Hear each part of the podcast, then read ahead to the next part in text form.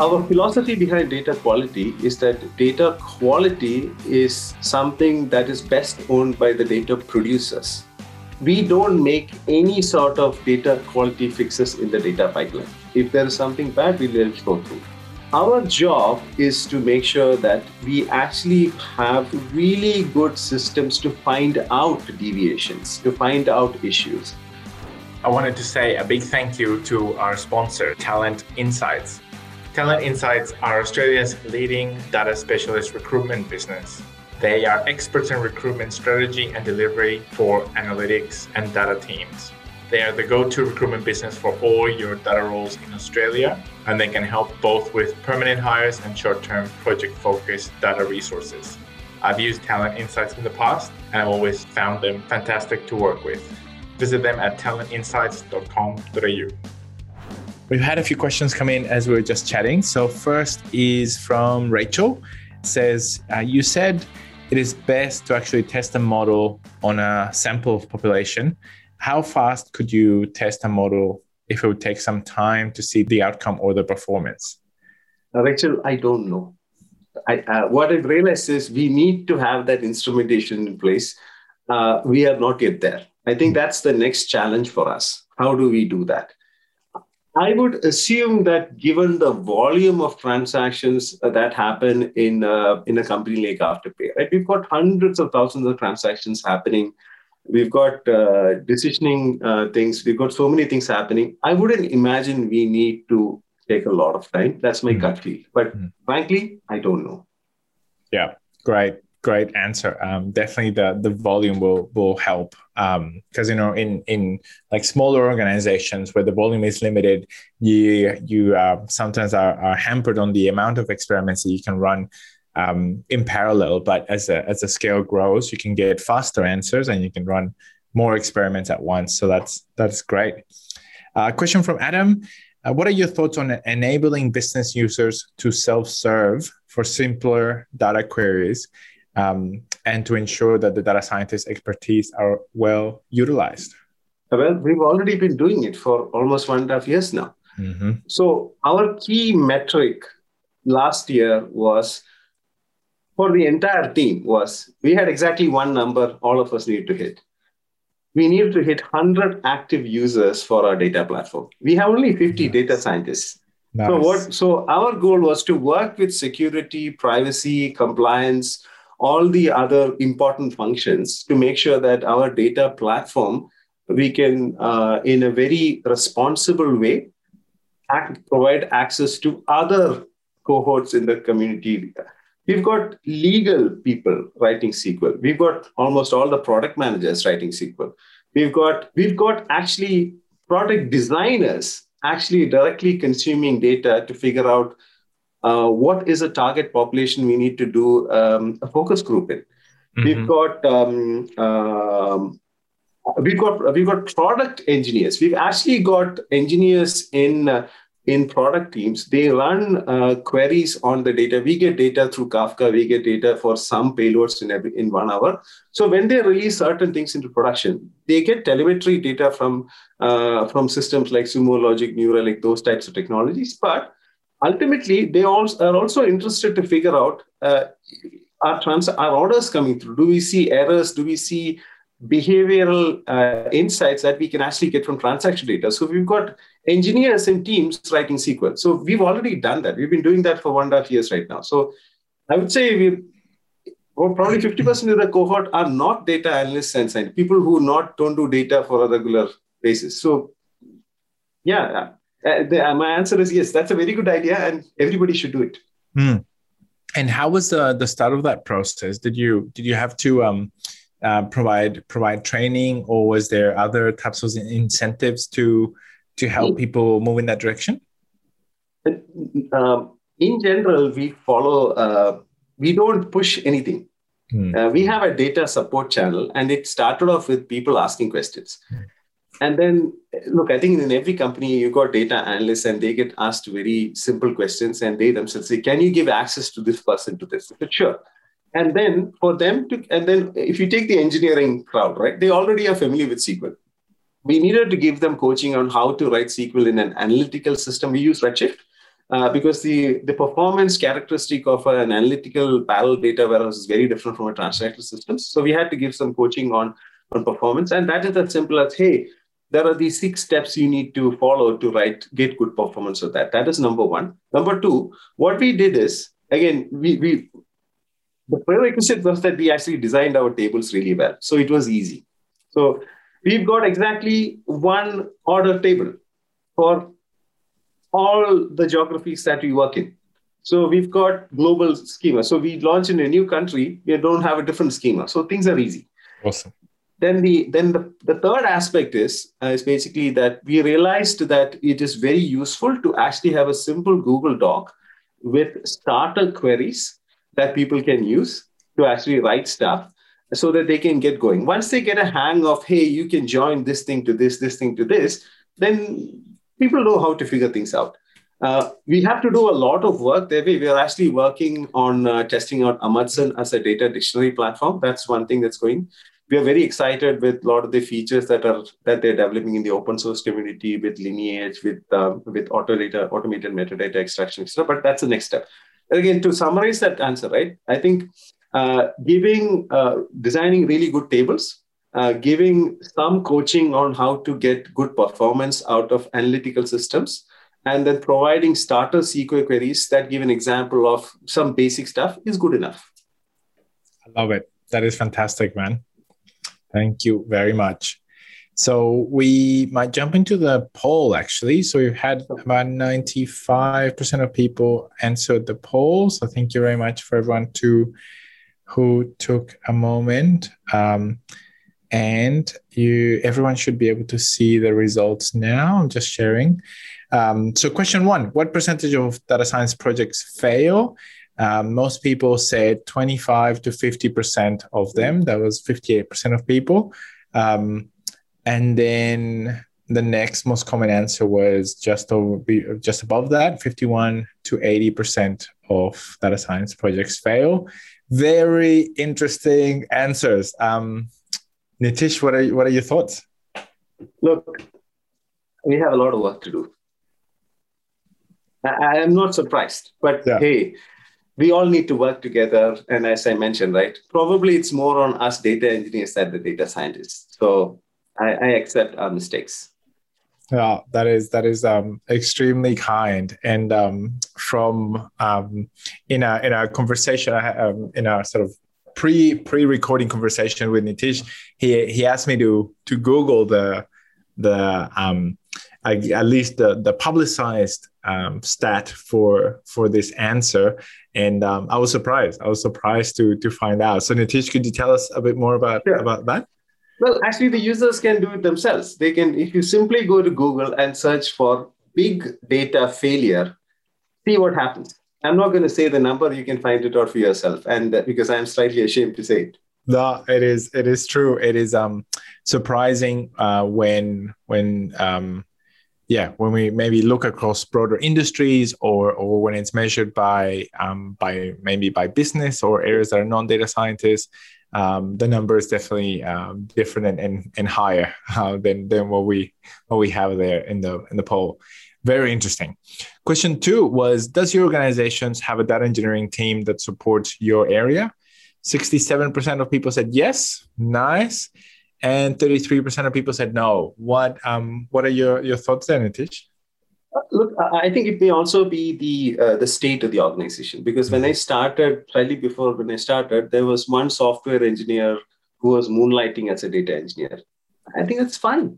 I think uh, until an organization hits a certain level, um, we don't need specific data engineers. Uh, another aspect, right, I would add on to this is I mm-hmm. think data engineering uh, is should be divided into two things at big organizations. One, you have a concept of a data platform engineer, and then you have a concept of a data engineer.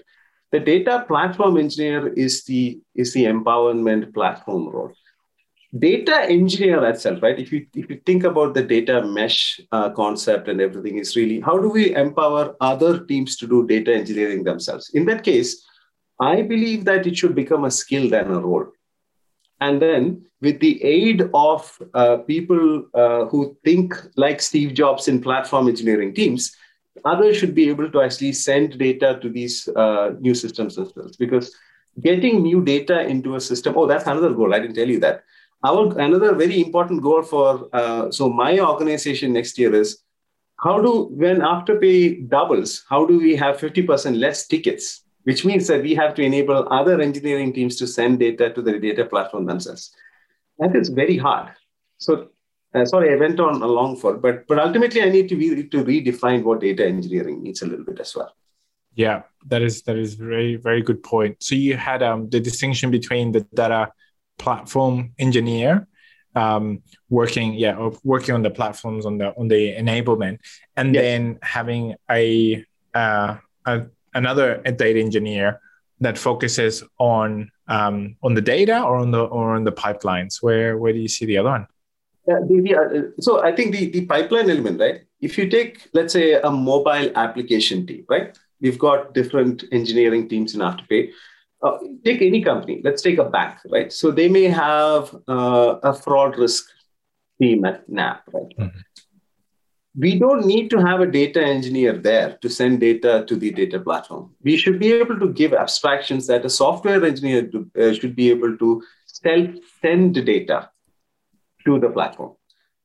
Then, and then the data product becomes the owned by the, the team which creates the data so that it's it's much faster because mm. ultimately for the if you think about a library also i mean if we can have a biggest library in the world but if all the shelves are empty then that doesn't work. So if we have a new book released we need to have the shelves full of the new books immediately. So i think one uh, one problem with uh, if you take question one right many projects fail in because many companies simply there's a huge lag between the time when a new application or data is created to when it's available for analysis.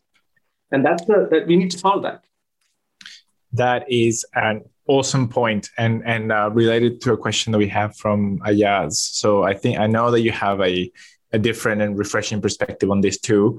Um, their question is um, what does your team do to help improve the data quality and data reliability within your organization? Uh, our philosophy behind data quality is that data quality is something that is best owned by the data producers. We don't make any sort of data quality fixes in the data pipeline. If there is something bad, we let it go through. Our job is to make sure that we actually have really good systems to find out deviations, to find out issues, and then the people who are best placed to solve the problem, usually, right, in many cases, the problem is at source. I'll give you a very simple example. Mm-hmm. In one of our data uh, systems, um, uh, the issue is very poor quality of the state field in Australia. We, we realized that in because of the web form, yeah. Yeah. it has got uh, a plain text field. We've got even very funny names for NSW like New South W H A L E S, right? Very fishy about it. So, uh, so what we realized is the solution is not us having um, a layer in the data pipeline which takes all the 3000 versions of states and then mapping them to the uh, the under 10 territories and states in australia the solution mm. is let it flow through if the pain is really there the analyst or the user who cares about it can work with the product team fix the form and do a one time fix of the data I strongly believe that that's the right way to do it. It is harder, mm. but that's the only strategy we can solve data quality problem. And uh, there are pipeline issues that will happen, and a lot of it is us exposing and giving context to data, saying, um, let's say if you take Amundsen, right? I'm looking at a table. What is the, the scariest question that a data engineer can get in a day? The data scientist says, this doesn't look right. I see an exception. And the first question is, and the problem is, I, I, tell this to my colleagues all the time you are guilty until proven innocent. So, what you need to do is to actually have good visibility on the quality checks that you run, hopefully in context of a data dictionary. So, so they can look at a table and say, quality score for today based on uh, uniqueness, uh, um, based on test, etc., is 99%, right? Have numbers on that. And if you have a problem, right, then, then they know for sure that, look, I see a blip in the number. That's probably an insight and not a data quality error. I, I think that's how we can go at it. So to summarize, we should never fix anything in the pipeline, work with, uh, with people at the source to fix it. Number two, have good data on quality so that people feel comfortable in using the data and not chasing their tails on whether it's actually an insight or an error. Great, great, great, great. Love it. Thanks, mate. Um, going back to the poll, question three was how quickly can an organization stand up a data science platform? And the winning answer from 42% of people said within a quarter uh, that an organization can stand up a data science platform. And then others, the second most popular answer was more than a quarter, with the other two options being within a month and within a fortnight. So within the options, they are definitely weighted towards the, the longer time frames. What are your, your thoughts? Uh, go, go, to Afterpay Technology blog and uh, look at an article we wrote on how to set up a data platform. I won't say how much time it took for us to set up a data platform. And uh, uh, so I'll, I'll, let the readers find that out. But uh, my opinion on this is let's define what a data platform is, right? Mm-hmm. Yep. If all you need is basically something beyond SQL, you just need an environment to actually get something running, you can do it in a day or in a small company with 20 mm-hmm. people uh, you have uh, if you're on amazon have an ec2 box and then put jupyter hub over there get security right get access you can be done in a day. Yeah. If if you're in a company like uh, uh, i don't know if you're if you're in the in the australian national nuclear authority and you need to have exceptional security on the data it may take a month because you need to get a lot of things solved. And um, the technology tools out there uh, exist out there to actually do these things very fast. Mm. So getting a data science platform up and running, uh, version one, could be done in a day, depending on the size of the organization. Uh, and my suggestion uh, with this is try to do it faster and then put it out there to the data scientists and figure out what they really want the platform that we built, again, I let the users go to Google and go to Afterpay Tech blog and figure out how many days it took for us to get it running. We set it that up almost two years ago, mm-hmm. and we thought we were going to throw it away. Yeah. What we realized is that was good enough for that is good enough. That's running even now. Awesome. We, we, we need, or do we need to actually engage a vendor and do this massive POC across three vendors across three months, spend a million bucks? We pro- the amount of money we spend over there is so tiny, and the value we got out of this probably thousand or uh, hundred thousand x the investment we put over this. I mean, just look at the afterpay growth. I love it. I love it, and um, yeah, I know that it's it's uh, definitely towards the the lower end of of the multiple choice answers there, which is extremely exciting. Um, we had a related question from She. Hey, She. Um, she says, "What are the the elements of of a data science platform?" Sure. Look, I, I think um, at the bare minimum, right? A data science platform should be something that enables data scientists to actually uh, query the data, do analytics that is beyond the constructs of SQL. For example, the, the lingua franca of most data scientists uh, over here is say the SQL, Python, or R. Hmm. Bare minimum, people should be able to run. A lot of things ha- happen in SQL itself, then the platform should actually support uh, running things uh, which support iterative uh, constructs uh, and things like that in uh, Python or R. Ideally, if there is an ML element and if you can actually not limited by the compute of a box and if you can towards a higher end you can actually have multiple jobs running in a container environment so that, uh, that that's the next level uh, i would say the next element of that is okay you've done the analysis now, how do you communicate it back? So I hmm. think that platform, how we've done is we enable people to write output to a sandbox schema in our data lake itself. It's beautiful. I mean, it's it that concept of enabling users to write to a data warehouse is probably a complete no-no to most companies, not for us. And that has made such a big difference because look, if you've done good work, right? Ultimately, the first thing you need to do is communicate to your your colleagues and your stakeholders. Mm. So I think that element should also be made easy. You done an do an analysis, write it back to a table, and be able to take it to the next level and have a discussion with people on using Tableau or any BI tool, or even you know take do it in Excel. And the next stage of a data science platform is okay. You've done all that stuff. Now, how do we click a button and set, and update um, a REST API which serves a model? So this is the I would say the whole gamut of what a data science platform could be. Fantastic. Thank you very much. That's great. we had question four in the poll as does the data engineering function in your organization focus on doing all the work themselves or do they focus on providing self-service tools winning answer was uh, both that they do a bit of a mix um, with then the um, the next answers was doing all the work themselves 27% of people then providing self-service tools was 21% of people and neither was 6% um, what are what are your thoughts there nitish uh, look, I, I, think it's a, it's again gets back to the stage of growth in a company. Mm. Initially, we used to do all works ourselves.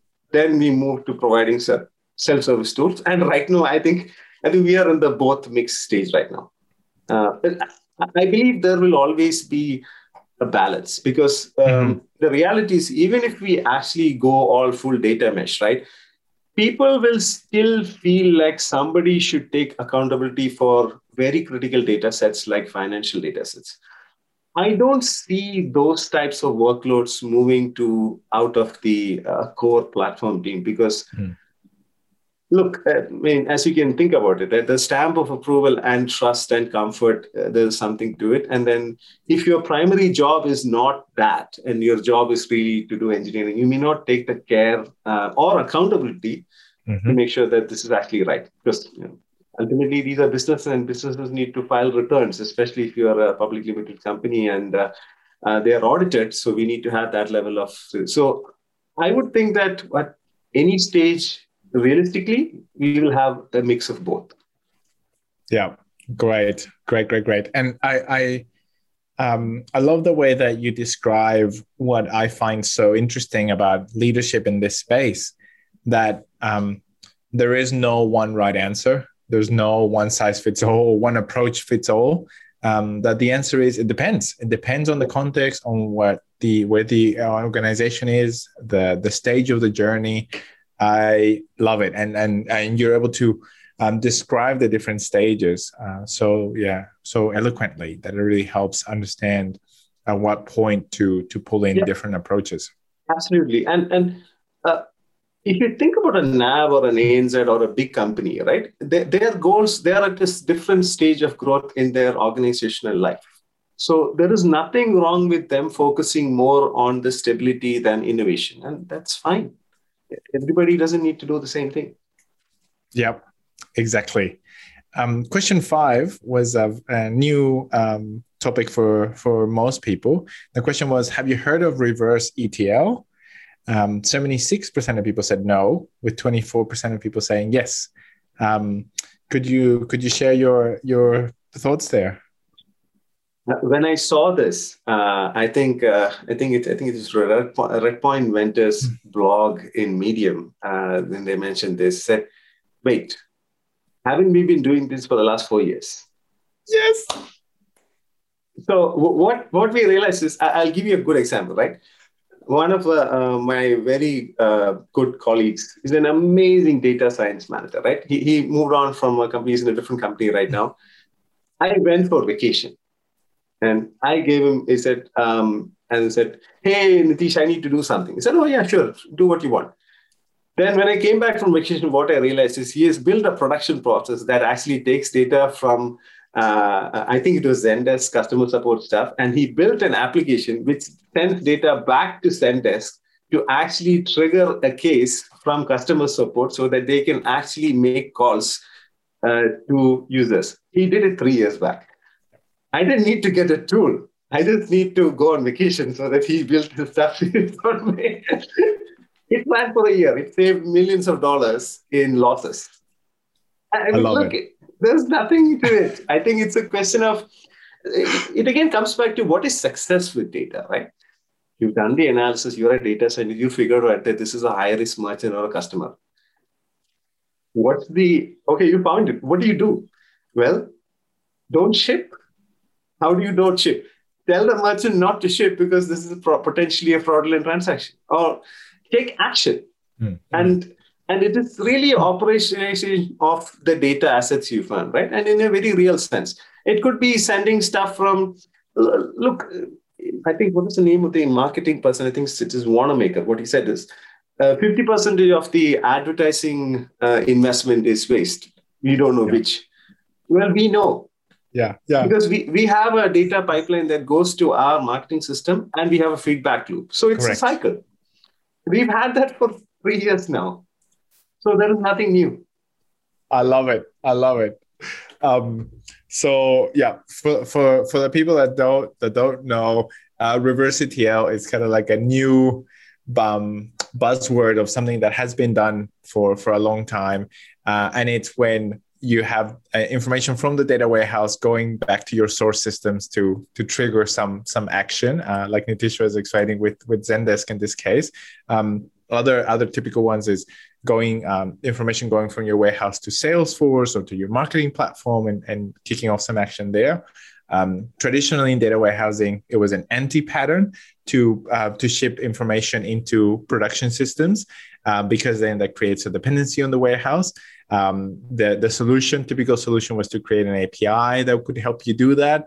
Um, instead of having sort of a, a, a another type of uh, connection, and now there's um there's a lot of sort of VC venture capitalist um, money and interest in in creating um, this new kind of like product uh, new area of a new product and they're calling it reverse ETL. So for the people that don't know, bit of bit of history there. Um, last question from from the poll. Uh, I can't believe we're almost on time, man. This has been great. Um, question six was: In your company, how long does it take for data professionals to become productive? Uh, thirty-nine percent of people said within a month and it was very close 36% of people said within a quarter wow mm. and then 18% of people said within a week and 6% 6% of people said more than a quarter. Um, so yeah people saying within a month or within a quarter. What um what are your thoughts nitish? Oh felipe i mean we really owe it to the data scientists here. I mean we have yeah. so much work to do.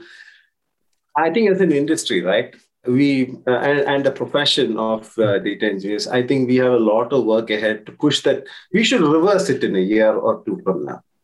That'll be great. I love it. I love that perspective.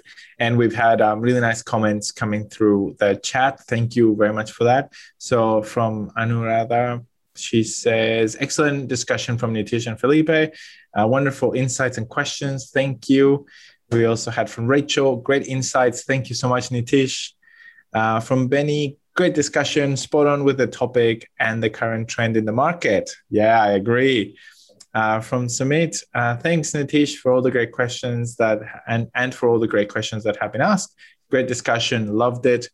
And Thomas says uh, this was great. Thanks. I had to uh, pop out for 10 minutes in the middle. Would the recording be available so I can listen on the part that I miss? And yes, the answer is yes, Thomas. So this will be uh, available on our YouTube channel and it will be released through the podcast as well. So keep your eyes on both of those. Fiona Nelson says, great discussion. Thank you. Um, Nitish, this has been amazing. Um, I, yeah, as I said at the beginning, I love your refreshing and unique perspective on what data engineering uh, can be and, and how you brought that to life. And um, definitely a, a, a, global leader in this space. Right? And I am I am, you know, so excited by your your vision and one that I think uh, more companies would should should look to to adopt. So thank you so much for sharing that with us today. I I love it. I love it so much. Uh, my, my, my pleasure, Felipe. Thank you very much. Uh, and, and thank you very much for all your leadership in, in frankly making Australia such a leader in this space across the world. That is very kind, right? I, I thank you. I really appreciate that. And thank you. Thank you to everyone that joined live. Thank you for all your, your comments and questions. Come back next Friday for our next episode, which is with Lillian Pearson, so author of a few data science books. That'll be a really great episode. Now we're doing episodes on Fridays. Thank you to our sponsor, Talent Insights. And thank you so much, Nitish. That was awesome. Awesome. Awesome. Have a great day, everyone. Take care. See you next time. Bye. That brings this episode to conclusion. Thank you so much for listening. Please find us on datafuturology.com or on Facebook, Twitter, LinkedIn, or Instagram as Data Futurology. Also, go to datafuturology.com forward slash podcast to find the show notes for this and any other episodes. If you like this episode, it would mean a lot to us if you could leave us a review wherever you listen to our podcast. I hope you enjoyed this episode and that it was helpful and valuable for you. Thanks again, and see you next time.